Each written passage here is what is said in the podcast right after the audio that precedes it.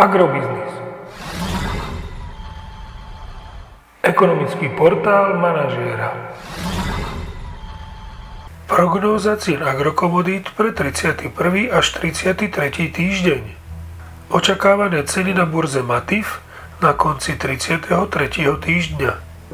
Pšenica 167 až 175 eur za tonu, kukurica 163 až 168 eur za tonu, repka 380 až 390 eur za tonu. Slovenské ceny ošípaných by mali tento týždeň stagnovať v pásme 1,30 až 1,35 eur za kilogram jatočnej hmotnosti.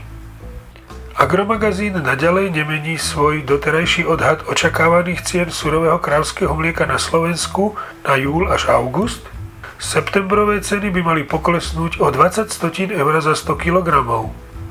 Predpokladáme, že v najbližších desiatich dňoch klesne cena nafty o 1,5 eurocenta za liter na úroveň 1,3 eur za liter, cena benzínu Natural 95 by mohla klesnúť rovnako o 1,5 eurocenta za liter na hodnotu 1,16 eur za liter.